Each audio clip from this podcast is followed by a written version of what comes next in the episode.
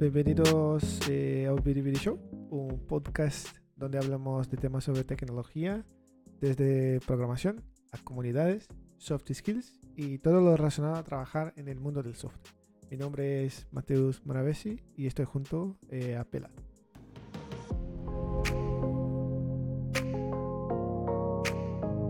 Hola Mateo, ¿qué tal? Eh, bueno, ¿de qué vamos a hablar hoy? Eh, Eh, eh, eh, pues no sé, no tengo ni idea. Tú que tienes que, que- es un tema interesante Bueno. este, pero bueno, vamos a ver. Aquí voy a tirar un poco de humo. y bueno, está, es que estábamos hablando ahí con Mateo justamente antes de empezar a grabar y vimos un tweet de este. Hay una persona que se llama Jersey Lee Oroz, no sé cómo pronunciarlo. vamos, a poner, sí, vamos a poner esto en el- después. Lo ponemos, lo ponemos, lo ponemos.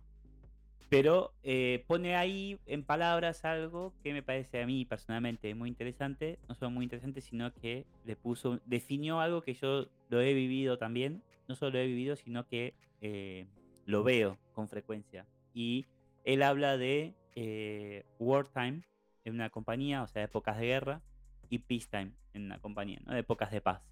Y eh, básicamente habla de eh, wartime sería la parte de los tiempos que son estresantes. O sea, un resumen rápido y ahí ya podemos sí. empezar a hablar de No, este dale, tema. dale, dale. Y peacetime de las buenas épocas, las épocas que son tranquilas, que estás tranquilo y bueno, tienes formas de, de- de experimentar y hacer esas cosas. Hice un resumen ahí un poco. Y no sé, Mateus, ahora ya sacando este tweet y después lo ponemos en, un poco en las notas también, que fue el Sí. disparador de esta charla. Pero ¿te ha pasado de estar así, haber vivido con eh, forma marcada en una empresa épocas de paz y épocas así de guerra, como es que lo define Oroz? Que me parece una buena definición, ¿eh? porque lo, lo- te lo hace muy rápido el- la diferenciación, ¿no? Totalmente de ¿Has vivido una transición de esa? Eh, déjame ver. No, eh, ¿sabes qué? Eh, do- bueno, eh, yo he vivido. yo creo que solo he, he vivido wartime, guerra. yo eh, Por lo general, ¿no? Bueno, sí. antes que compartiste esto de, de los dos, ¿no? Eh, eh, guerra y, y, y- peace, esto, no, realmente no, no tenía conocimiento de los dos. Entonces, bajo mi, mi experiencia y bueno, y todo lo demás, creo que siempre he estado. Es que esto no, no quiere decir que esto eh, refleja, eh, refleja, refleja la realidad, ¿eh? Pero el hecho de estar trabajando y tener esta sensación personal es que siempre he estado en este de, de, de guerra, más de que peace. A ver, pero tengo que decirte también que eh, había también un poco de conflicto, que había mucha gente que siempre estaba en el peace, ¿eh? Ah, sí. sea, había bueno, una- una tenés gente que mezcla. está en el peace y siempre Wow. tienes gente que está en guerra, ¿no? Sí, ahí va. Siempre tenés gente más combativa, que le gusta esos periodos así de, de estrés, de desorden y de caos. Pero eso, eso siempre pasa. El tema es cuando es a nivel empresa, ¿no? A mí me ha pasado de estar Sí, es verdad que hay una tendencia a eh, siempre tiene que haber una presión, ¿no? Entonces siempre se puede confundir como periodo de guerra. Pero me ha pasado estar en empresas que grandes, donde estamos en peacetime. Entonces había unas mucho foco en calidad, mucho foco en documentación, en mucho foco en el proceso, en hacer las cosas bien, con mucha calidad. eh, en- no había presión en tiempos, ¿no? Eh, hemos tenido gente dentro de ese periodo que estaban en época de guerra, como quería hacer todo ya sin ningún porqué, pero eh, la bajada de línea, cultura de la empresa y la bajada oficial de, de los directivos, ¿no? Era sí. calidad, hacer las cosas bien, con tiempo y nadie nos corría. También he estado en Wartime, sí, eh, casi, esto fue una, una empresa, ¿eh? Escuela además, como, como bien decía Mateus, es época de guerra, siempre hay que salir, todo ya, rapidito, ¿no? Y hacemos.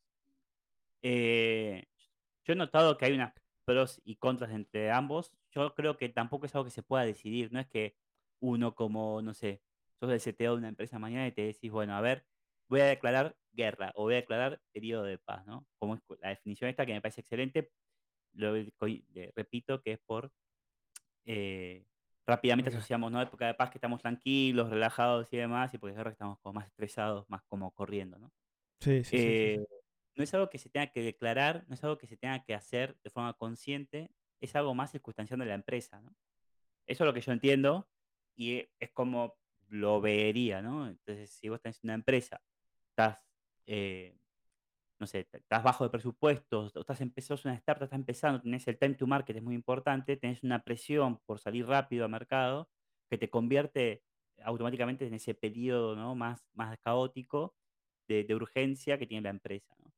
Eh, su su hablando sin saber, y me imagino que en Google, que estaban en época de paz, supongo, el momento que sale OpenAI con ChatGPT eh, eh, y demás transicionaron muy rápido en época de guerra, de salida al mercado con su producto BART, ¿no? Lo más rápido posible para competir.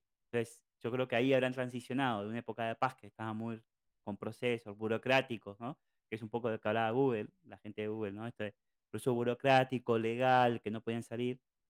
Pasaron rápidamente una época de guerra, salir lo más rápido posible time to market, con errores, con lo que sea, pero tienen que salir de una competencia, ¿no? Entonces, es circunstancial siempre, no solamente de tu empresa, de presupuestos y demás, también del mercado, de otras empresas competidores y que te obliguen a reaccionar más rápido, ¿no? Em, entonces, ¿cómo haces para dis distinguir esto? ¿Cómo cómo se te ocurre que uno puede darse cuenta de esto? O si hace falta, ¿es algo que los Eh, de ingeniería se tiene que saber o más de a nivel dirección, directivos y demás, que nos tienen que hacer llegar ese mensaje? Ah, mira, bueno, yo aquí tiro el humo, ¿eh? Desde donde estoy, pero a ver, creo que es, es una... eh, cuando se juntan cosas, ¿no? No creo que uno se da cuenta así solo. Ah, mira, eh, de, creo que no, creo que no ese es el tema. Eh, creo que viene el mensaje tiene que venir, bueno, has dado el ejemplo, ¿no? Ah, mira, soy directivo, no sé qué, o es el, el inversor.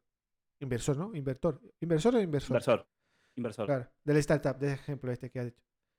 El mensaje tiene que venir y quedar, eh, quedarse claro, muy claro. Por eso, bueno, aquí tiro otro, otra cosa que suelen decir que el eh, líderes, ¿no? Líderes de no sé qué, comunicación es clave y tiene que ser clave, directo, asertivo y todo esto. O sea, resumen, responsabilidad del jefe esto, Eh, el boss. sí, claro.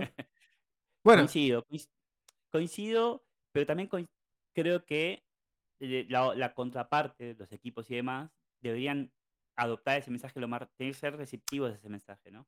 ahí sí, También. ahí sí. Y si no está claro, y si porque también me ha pasado estar en equipos donde estaban muy tranquilos, muy relajados y otros estaban muy apurados, ¿no? Que hay una inconsistencia ahí, porque decís, bueno, en qué no sabemos en por qué hay un apuro y no hay apuro a la vez, ¿no? ¿Qué qué está pasando? Preguntar también creo que es importante. A veces cuando hay un rush, hay un apuro que capaz no es, eh, no lo puedes racionalizar, decir: "¿Por qué está tanto apuro?", no entendés. Preguntar, ¿no? Porque en esa pregunta capaz entendés que no hay ningún apuro es autoimpuesto, entonces ahí es, bueno, trabajemos la forma, ¿no? Trabajemos a largo plazo, pensemos en la Sí, sí, sí. calidad, pensemos en las cosas, ¿no? Pero también si preguntas, capaz te dicen, de gente de producto, de la misma empresa, la gente de negocio, te puede transmitir esa sensación de urgencia de, no, que tenemos que cumplir este objetivo para esta fecha, tenemos este evento, tenemos esta cosa X, y ahí te enterás de que hay un apuro. Y capaz el otro equipo que está tranquilo no está teniendo ese contacto con negocio y piensa que está en una época distinta de la que debería estar, ¿no? O al revés, el negocio está muy tranquilo y el apuro es autoinfligido porque hay gente que le gusta más el caos y le gusta infligir ese caos y entonces, eh, no porque sea eh, no de maldad, ¿no? Sino simplemente por forma de trabajo, ¿no? Hay gente que trabajan distintos, así como tenemos los T-shape en tecnología, también hay gente con distintas personalidades eh, entonces, también puede ser simplemente personalidades de que son más, más de ir más rápido y demás, ¿no? No quiero decir que esté bien o mal, no es un juicio de valor, simplemente es una cuestión, ¿no? De que puede pasar. Entonces, preguntar, ¿no? Y bajar a tierra también ayuda, porque a veces, sí, eh, totalmente. incluso preguntarle al propio directivo, ¿no? O sea, decir, o al CTO, o si tienes un leadership, o quien fuere, preguntar mejor, ¿no? eh, incluso puede ayudar a ellos mismos a darse cuenta, ¿no? Eh, porque es, verdad, ya perdimos el, el porqué. A veces estamos tan metidos en una solución, hay que ir por acá, hay que ir por acá, lo repetimos tantas veces que después de un año, dos años, ni nos acordamos por qué. Solo sabemos que tenemos que ir para ahí. Sí, ¿no? sí, el Entonces, clásico. el preguntar y eso vale la pena. Em, Sí, eh, déjame, sí, o sea, estoy, estoy de acuerdo. ¿eh? Aquí solo, eh, mientras estamos hablando de, de esto, yo, yo personalmente, ahora que mientras estaba hablando, yo creo que soy caótico. Uh, pero bueno, tengo el la persona, el perfil caótico. Pero bien, para, para eh, quienes nos están escuchando, la parte de guerra que estamos diciendo es, por ejemplo, eh, esto, ¿no? De- no sé si ha quedado claro, pero para que quede claro. La guerra es cuando necesitas eh, respuesta rápida, cuando tienes que eh, hacer que las cosas salgan, ¿no? Sí. O sea, esto es la prioridad, en teoría la prioridad número, bueno, la primera. Sea, tiene que estar ahí, hacer, eh, desbloquear la gente y bueno, ¿no? Vamos, vamos, eh, así, vamos, vamos que esto vamos a hacer, ¿no? y principalmente en cosas que necesita el negocio de forma urgente. Del negocio. Desbloquearles al negocio, ¿no? Decirle, es, ¿en qué te ayudo? Vení, pum, te desbloqueo. Siguiente. claro. No hace falta hacer un servicio, ¿no? O pensar muchas arquitecturas, ¿no? Hace falta resolverle lo más rápido posible. Esto me gusta mucho porque a veces desbloquear es un, o una cosa manual. Que a veces la Eso gente no, no se entera. Decir, mira, yo puedo hacer esto, pero claro, mira, es solo esto y listo. Tú, tú, tú, tú, y te vas. Bien, buen punto.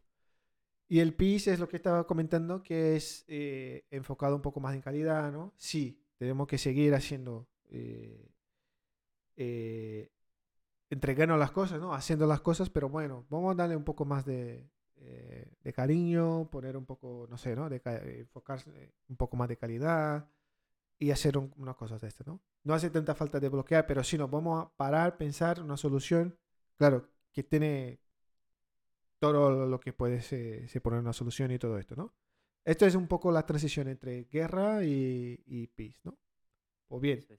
Ok, entonces estoy. Ahora, yo tengo. eh, voy a. vo- vo- voy a, vo- a- a volver. Volviendo un poco en el tema este de, eh, del negocio eh, y el ingeniero que ha dicho, ¿no? Ah, mira, la comunicación, porque a veces no está clara la comunicación o tenemos nosotros que preguntar, ¿no? Bueno, nosotros, pongo nosotros, bueno, quien sea, ¿eh? Quien está escuchando, quien sea.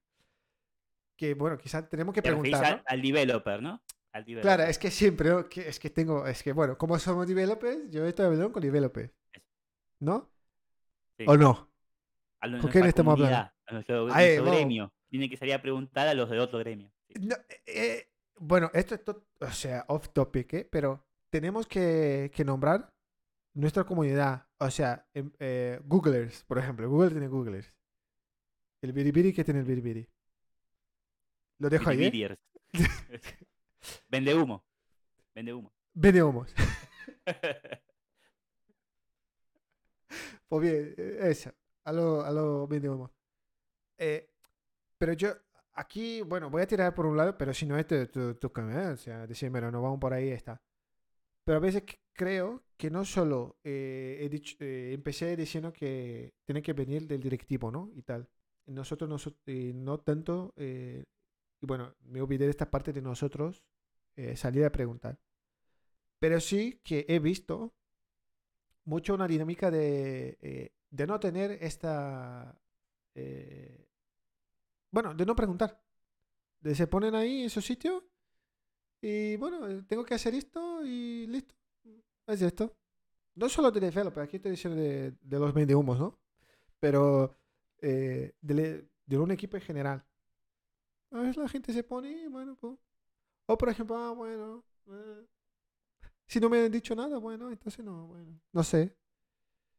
Eh, creo que para un periodo, si estamos hablando de, estamos en guerra, ¿no? Creo que eh, hay que también ajustar, ¿no? ¿O no? Pero vos decís que eso es eh, por personalidad de las personas que están conforman ese equipo o es por el periodo que está transicionando esa empresa. Que hay equipos que están más desconectados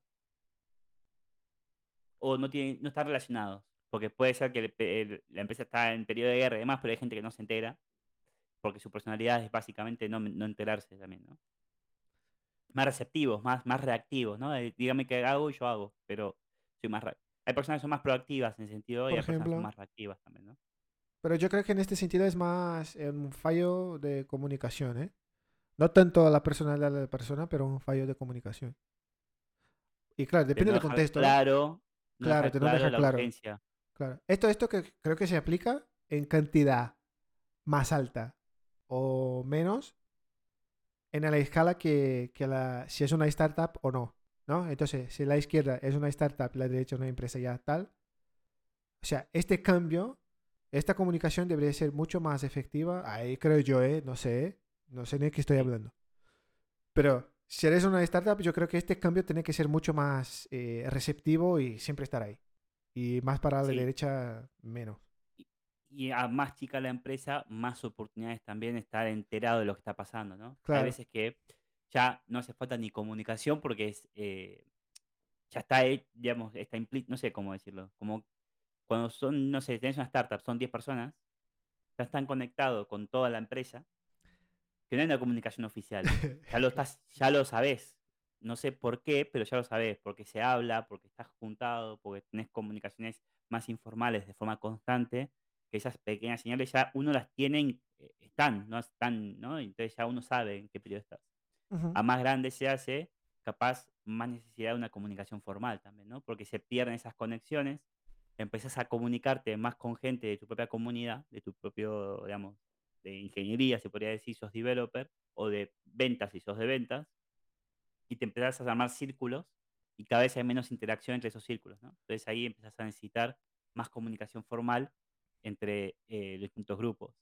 Entonces, a más grande la empresa, empezás a tener este tipo de necesidades de comunicación, que es el famoso problema, ¿no? De, de comunicacional que hay en las empresas, los equipos, cuando empezás a crecer, tenés más relaciones, tenés más otras complejidades, ¿no? Empezás a Sí. tener más puestos de trabajo, más personas dedicadas para, para resolver esos problemas puro y lisa llanamente de la cantidad de personas que tienes en una empresa, y necesitas comunicación, necesitas coordinación, y empezar a necesitar ese tipo de cosas, ¿no? Para ser más eficiente. Entonces, ahí yo creo que sí hace falta más una comunicación oficial y es más probable también de que haya equipos que no se enteren. Por ejemplo, Y sí. no porque el equipo no quiera, sino simplemente por una falta de comunicación, ¿no? O sea, no se han enterado todavía de eso. Pero ahí, ¿quién es responsable? ¿El equipo o el leadership? O el quien sea el manager o quien sea el manager de los managers esos, ¿no? ¿Quién es más responsable ahí? Mira, todas las preguntas que me, me tiras de esto, siempre voy a decir leadership y lo que sea. Siempre, yo también Siempre. estoy con- de acuerdo. Mil por ciento. Porque es el Quien sea. quien está viendo que el equipo está en otra sintonía, ¿no? Está, está en Claro. otro lado y tiene que decirle, mira, tienen que volver para acá y dar los motivos por cuales también, ¿no? Ah, o sea, están involucrados, eh, o sea, están ahí dando lo mejor que pueden eh, en hacer lo que sea.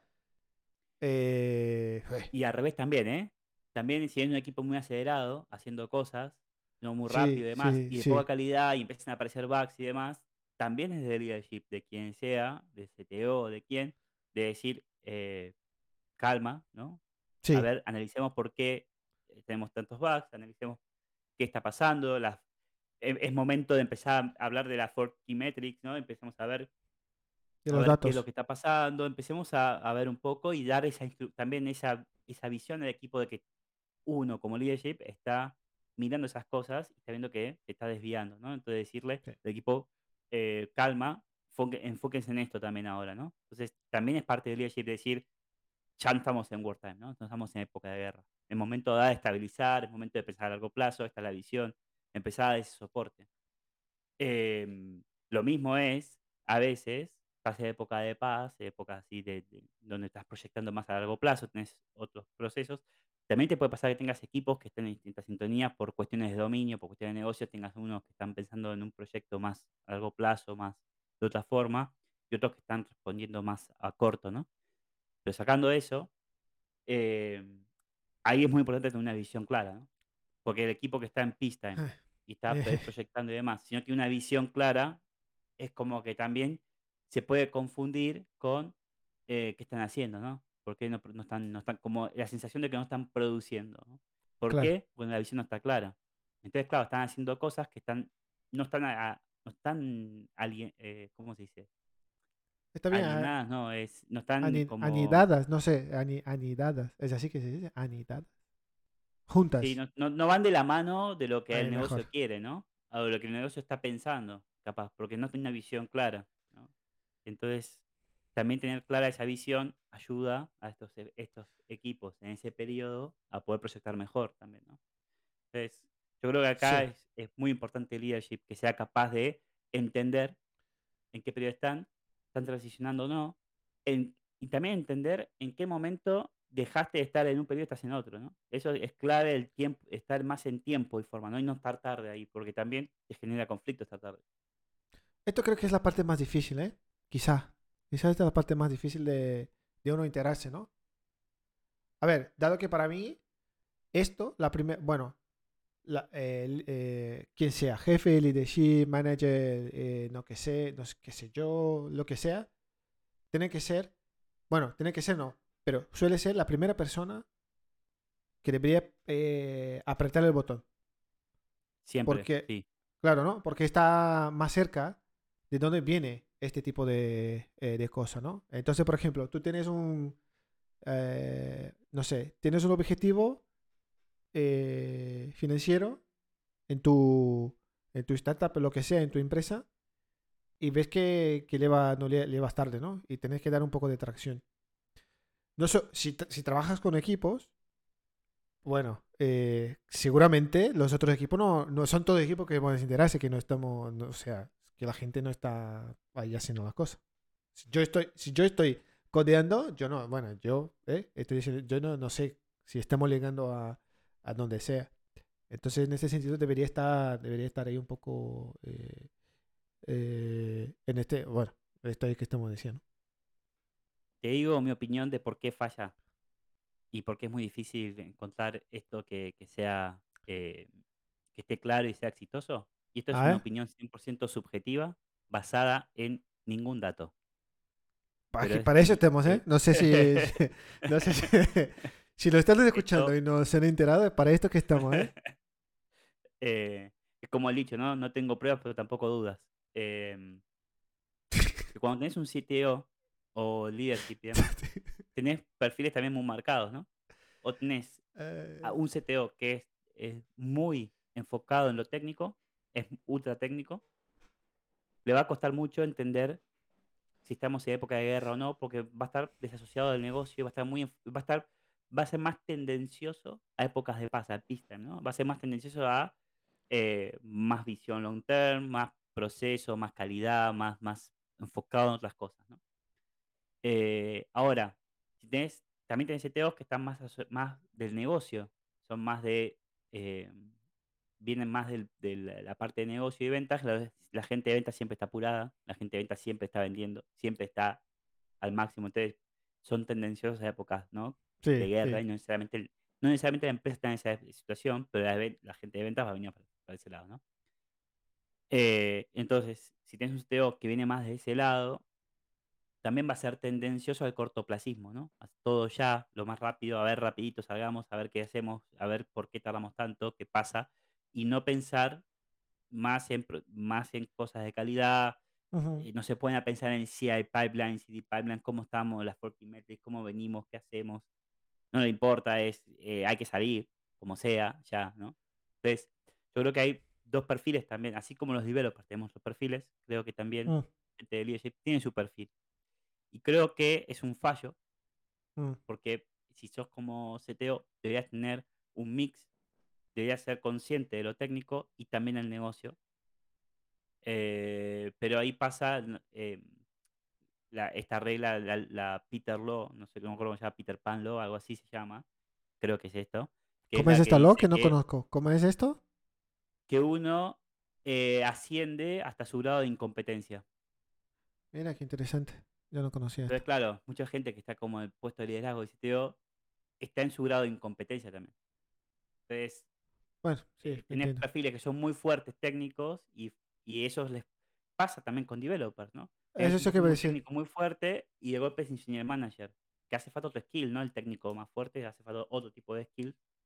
Pero ¿qué hace ese engineer manager? El primer error que tiene un engineer manager cuando es recién promovido es eh, enfocarse en lo técnico, enfocarse En el en código. lo que uno hacía de forma eficiente antes que lo llevó a hacer, a tener esa promotion, ¿no? Es inconsciente, pero uno tiende a hacer eso porque es donde te sentís más seguro y dejas de hacer lo que te sentís menos seguro, ¿no? Tratar de posponerlo lo máximo posible. Pero ahí es donde tienes que poner el foco, porque te promovieron para hacer eso y no para hacer sí, lo sí. técnico. Sí, sí, sí, totalmente. Entonces creo que el CTO y esos puestos de liderazgo también pasa esto, ¿no? Capaz tenés un director o algo, o quien fuere, que era muy fuerte técnicamente, y como CTO va a focalizarse en eso. Y probablemente es donde quiera participar más, porque también fue donde fue efectivo antes y se siente efectivo de esa forma también.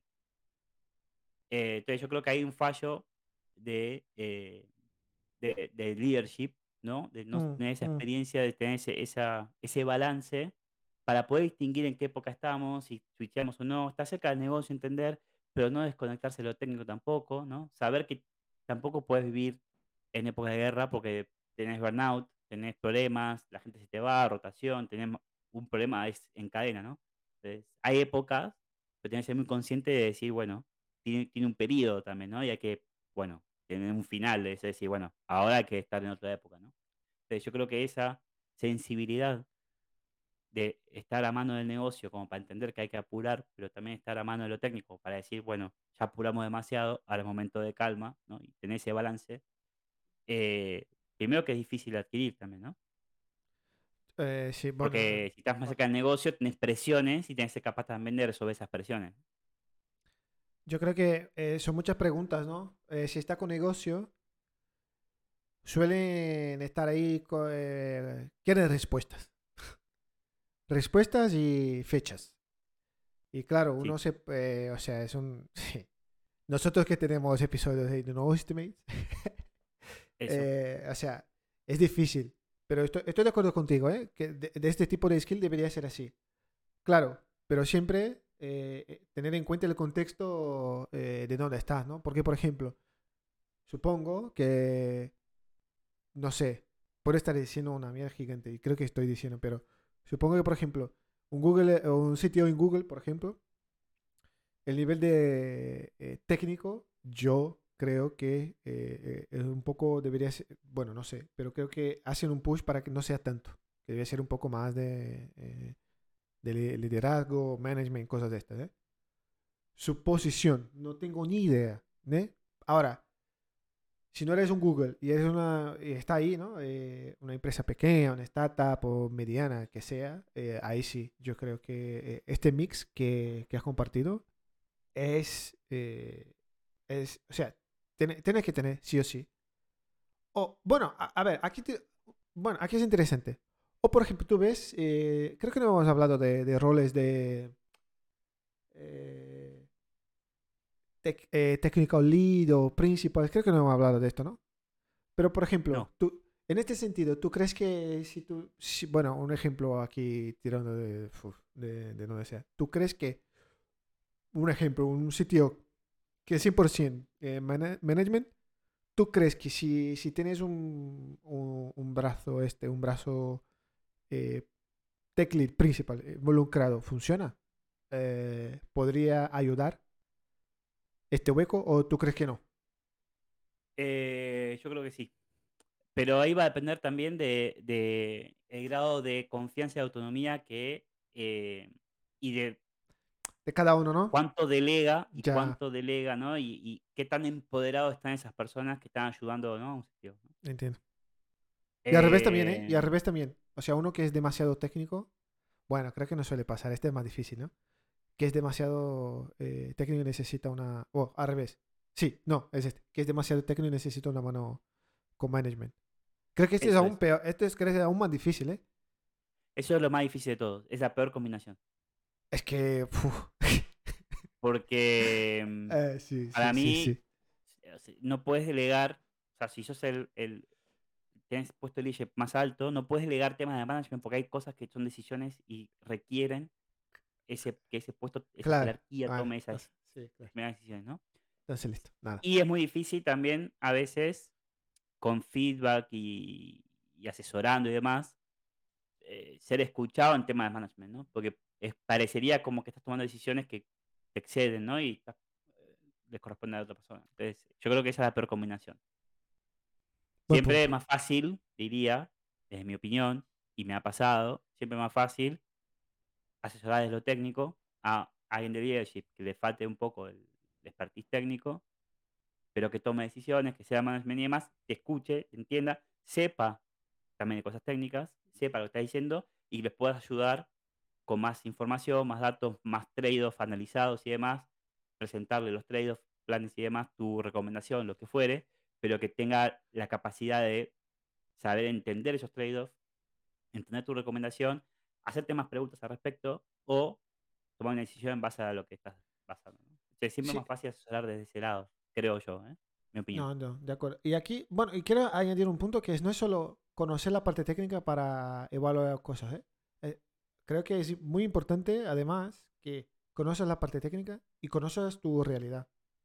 Porque, Sí. claro, uno puede evaluar lo que sea, ¿no? Si tú me dices, mira, eh, yo qué sé, eh, pues, ¿quieres una arquitectura eh, en eh, capas o, yo qué sé, una event driven? Yo qué sé, tiro ahí el humo. Claro, uno puede evaluar, ¿no? Los pros y contras y decir, mira, para este quiero esto.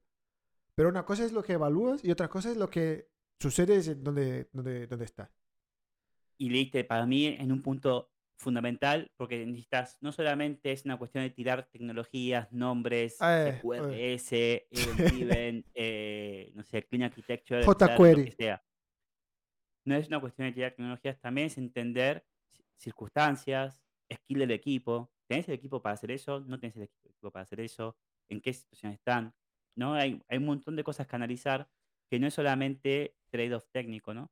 Capaz una persona muy técnica te puede dar esto, este problema tenemos acá, lo podemos resolver así, y esto sería lo eficiente, pero necesitas, por eso estás alguien de leadership, está en esa posición, ¿no? Porque tiene que ser capaz de entender, ok, gracias por esto técnico, pero tengo estos problemas también de, de equipos, ¿no? Entonces, Ujú, ujú. ¿cómo lo combinamos? Y ahí tenés, por eso estás en esa posición, ¿no? Y está claro, ¿no? Entonces, si tenés, por ejemplo, un rol de principal y demás, que es súper enfocado, súper técnico y demás, y te tira esa, está bien que tire esa parte técnica, pero está en el rol, tu skill de management también que tienes que tener para estar en esas posiciones, para a- unir puntos, ¿no? Y decir, bueno, tengo esto, pero también tengo este problema, ¿cómo lo resolvemos, no? Entonces ahí pedí también capaz, si no sabes cómo resolverlo, está perfecto también, ¿no? Pero pedí más ayuda en ese problema. O decirle a esa persona que te asesoró técnicamente, decirle, mira, ¿cómo resolvemos? Tenemos este, eh, este, también, este problema también, ¿no?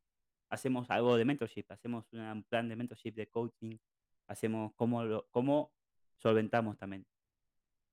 ¿No? Es, es otro trade-off sí, a sí. considerar a veces. ¿no? Las personas también son, son algo a considerar en esa ecuación, ¿no? Eh, sí, yo creo que esto le abre mucho, muchos problemas. Yo creo también que hay muchos CTOs que son CTOs simplemente también por, por ser founders, ¿no? Entonces, eh, tampoco tienen este skill y es natural y es normal y puede pasar. Lo importante es conocerse uno mismo también, saber en lo que uno es fuerte y en lo que no, en lo que no pedir ayuda y yo creo que comunicarlo, ¿no? Y, y uno también va aprendiendo, ¿no? no, no eh, el que es CTO por primera vez fue, eh, la, tuvo la promoción y demás, se va a equivocar y es normal. Lo importante es eh, no caer en, tengo que saber todas, ¿no? Y no me puedo equivocar, sino, bueno, a ver cómo vamos resolviendo. Siempre hay una primera vez para todo. Siempre hay alguien que fuese todo por primera vez. Siempre hay alguien que tuvo el puesto de engineer manager por primera vez. Yo cuando fui eh, manager me equivoqué, hice todo lo que no había que hacer, lo hice. después es lo cuando- mejor, ahí va.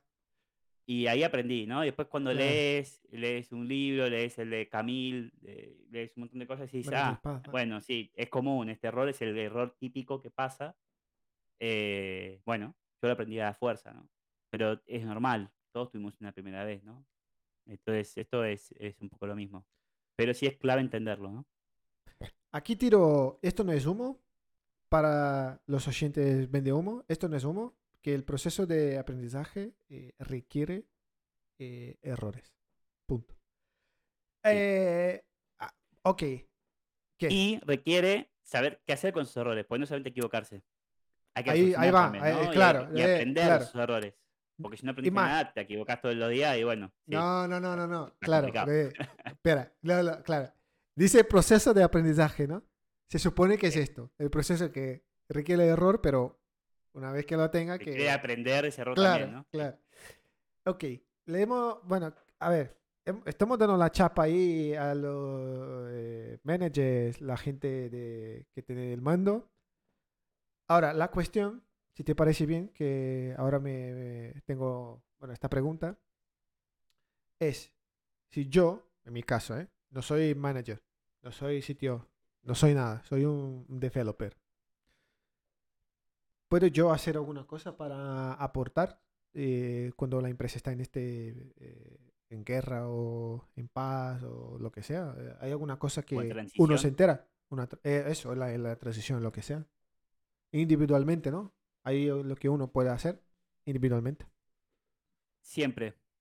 Em, pri- lo primero y principal es em, conocer también los límites de uno mismo y saber si vas a estar en un burnout o no, o si te sentís que no estás haciendo nada. Entonces, eh, si te sentís que estás muy tranquilo, que estás aburrido, que no haces nada, no tienes tareas, estás claramente en una época de paz. Preguntar también un poco eh, cómo puedes ayudar en esa visión, cómo puedes hacer mejorar procesos, mejorar cosas más a largo plazo, eh, analizar mejor la situación, ver dónde se puede mejorar en calidad, aprovechar ese momento también como para mejorar en el, en el overall, ¿no? Y Mm. eh, re- hacer recomendaciones también, ¿no? A tu PM, a tu manager, a quien fuere, decir, mira, eh, identifiqué esto, podemos ir por acá, y eso también ayuda, ¿no? Ese input. O al revés, estás por sufrir un burnout, estás muy estresado, estás muy... También ser uno consciente de sus límites ayuda mucho. Es muy difícil también, pero eh, uno no se da cuenta que tiene un burnout hasta que ya, cuando te diste cuenta, después ya lo tenés. Digamos, ya, eh, cuando estás cansado, decís, tengo, estoy por hacer- tener un burnout, probablemente ya estés en un burnout, ¿no? O estés transicionando hacia un burnout. Entonces, ser consciente de los límites de uno mismo, eh, eso también ayuda para, para hablarlo con el manager, para decir, mira, esto está, es muy caótico, ¿por qué están tocados? ¿Qué es lo que necesitamos hacer? Tenemos que movernos rápido en esta época ahora, hay un porqué, cuál es el porqué, preguntar, también ayuda a organizar esas ideas, ¿no?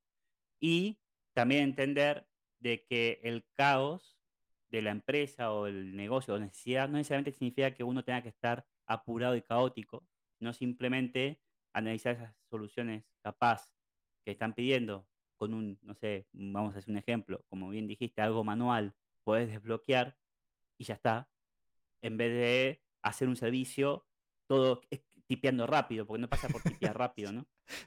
Entonces, te, capaz no estresarse con cosas que Esto te- no analizás eh, la situación y decir, mira, esta solución no requiere automatizarla, ¿no? Requiere de desbloqueo, requiere un par de cosas, lo hacemos manual por el momento, porque es corto plazo, es algo que desbloquea, lo hacemos un par de veces a mano y ya está, o hacemos un servicio con todo lo que requiere, automatizamos, ¿no? Entonces, esa capacidad de analizar bien ese caos, ¿no? Y decir, bueno, esto requiere una chapuza, requiere que hagamos un if y ya estamos, o requiere algo, un nuevo microservicio, pon- ponele, ¿no? Por ejemplo, ¿no? algo, ¿no? Sí.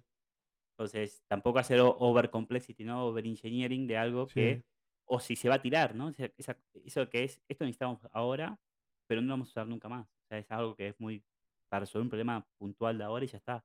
Entonces, esa capacidad, uno la, somos profesionales, deberíamos ser capaces de entender qué nos están pidiendo, analizar y recomendar eh, eh, al respecto, ¿no? Lo que sí uno tiene que hacer es, si te piden algo que es muy cortoplacista y demás, no proponer soluciones muy a largo plazo, ¿no? Una edición, hacer todo un spike, un design y hacer toda una, una pelota de algo que es, te están pidiendo algo para allá, ¿no? Resolver. Entonces, eso es responsabilidad 100% de nosotros, ¿no? De, de Sí. ingeniería, de los developers, de entender qué nos están pidiendo y recomendar al respecto, ¿no? En recomendar en consecuencia. Y no correr en círculos apurados, tipeando rápido, cualquier cosa, porque estamos como apurados, ¿no? Entonces, calma siempre, ¿no? Entregar rápido, soluciones rápidas y o cortoplacistas no significa que uno tenga que estar corriendo, ¿no? Totalmente Ese de es acuerdo. mi, mi mensaje. Bien. O por ejemplo, he visto en mi experiencia que hay muchos Scrum Masters, los, los eh, Scrum, eh, la gente que le gusta esto. Eh, por ejemplo, Si hay Scrum Master, estás en época de paz porque ahí hay una persona ahí al pedo haciendo sí. cosas que... eso es, eso es, mirando a la gente, ¿no? Mirando a la meeting. gente. Sí, haciendo meetings o... eh, haciendo otra pregunta. Ah, ¿Has hablado con esta persona? No, entonces, bueno, ven, tienen que ir. Ah, ¿existe esto? No. En plan, como un, un planificador personal. ¿Cuántos puntos? pero por ejemplo, eh, a veces es poner una información, otra cosa, ¿no? Eh, en guerra, por ejemplo. Eh, poner una información y ya está. Bueno, no hace falta crear un... mira, vamos a refinar. Vamos a hacer esto. ¿Cuántos puntos?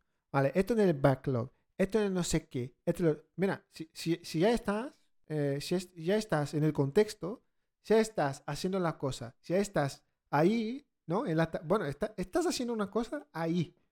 Ya, bueno, ¿qué, el brazo, ¿qué, qué ocurre eh, con el brazo? Te, si, si pones una información más, te- el brazo no, no puede tipear, ¿no? Eh, o sea, te Es- corta. Viene una tijera y ¡pum! Entonces tener un poco... Sí, ser pragmáticos, ¿no? Un poco de... entiendo lo es- que es- es- Lo fácil y demás. No esperar, no, a mí haceme una story, un ticket. Hasta que no esté en Claro, ahí. eh, pero- no, refinement es la semana que viene. Hasta que no Claro, en pero este es un clásico, ¿eh? Sí, Esto es de los cruceros, este, este de los cruceros, yo viví este- esto de, de- de decir, no, no, no. Semana que viene, ¿eh? Sí. Semana que viene. Pero mira, pe- pero, pero está toqueteando, el justo en esta parte, está toqueteando. No, no, no.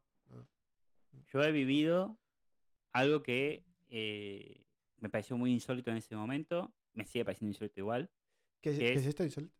Malo. Eh, algo insólito es algo que no, no, no puedo creer, ¿no? Lo que estaba escuchando, que estaba viviendo. ok, sí. Equipo de, éramos 10 personas. Ah, y cambió, teníamos una story, estábamos, por, estábamos trabajando, y cambió en el medio, ¿no? Descubrimos nueva información, el PM, no nosotros, y que hizo cambiar cierta criteria, quiso cambiar una cosa, ¿no? Algo ahí. El equipo se indignó. Yo estaba, yo no podía creer que se, no podía creer que se indignado. Yo estaba indignado con los indignados. Digo, ¿cómo te hace? O sea, si cambió, cambió, ya ponele, ponele. No, que procesos, qué sé yo, vamos a hacer esta historia así como está, porque la hicimos el, el, el, eh, refinement, el grooming session, hicimos esto, planificamos, lo pusimos, así que lo vamos a hacer com- completo. ¿Querés cambiar algo? Haz una story nueva, que cambie todo, lo ponemos, lo refinamos, hacemos todo, y cuando lo pongamos, y, y hicieron todo un, un problema para algo que era como resolverlo ahí. El tipo, eh, el PM decía, pero eh, cambiámelo, digamos, estamos acá hablándolo ahora. No hagan, no hagan push de esto porque está mal, hay que hacer esto otro. Y el equipo, no, no, ya lo vamos a hacer, ya No, está. no, no. Y tuvieron un mes, porque todo el proceso y demás fue un mes para... Y fue una cosa que yo no podía creer. Eh, se votó, éramos, creo, si me acuerdo mal, fue 7 a 1, las otras personas, como eran de ingeniería, los- no lo dejaron votar. Entonces creo que el resultado fue 7 a 1, yo voté en, en el momento, El- los ah. 7 no. y eh, democracia, ¿no? Entonces, bueno, 7 a 1. Pero fue insólito. Y eso pasa, y eso es un problema. Allí hay un problema, no, ellos ya no es management, ¿no? Ahí hay- bueno, No, puede no, ser management, porque capaz puede intervenir y decir qué están haciendo. Esto lo hacen así y ya está, ¿no? Ya está. Para cambiar. Bueno. Creo que management tiene el poder para cambiar. Decir, mira, esto no es así. Sí. No, no puede ser así. Pero sí.